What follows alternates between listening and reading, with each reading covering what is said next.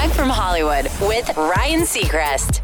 Last week, Justin Timberlake unveiled his second collaboration of the upcoming Trolls World Tour soundtrack, Don't Slack, featuring the singing, rapping, and drumming machine that is Anderson Paak. And JT came away so impressed with Anderson after the session.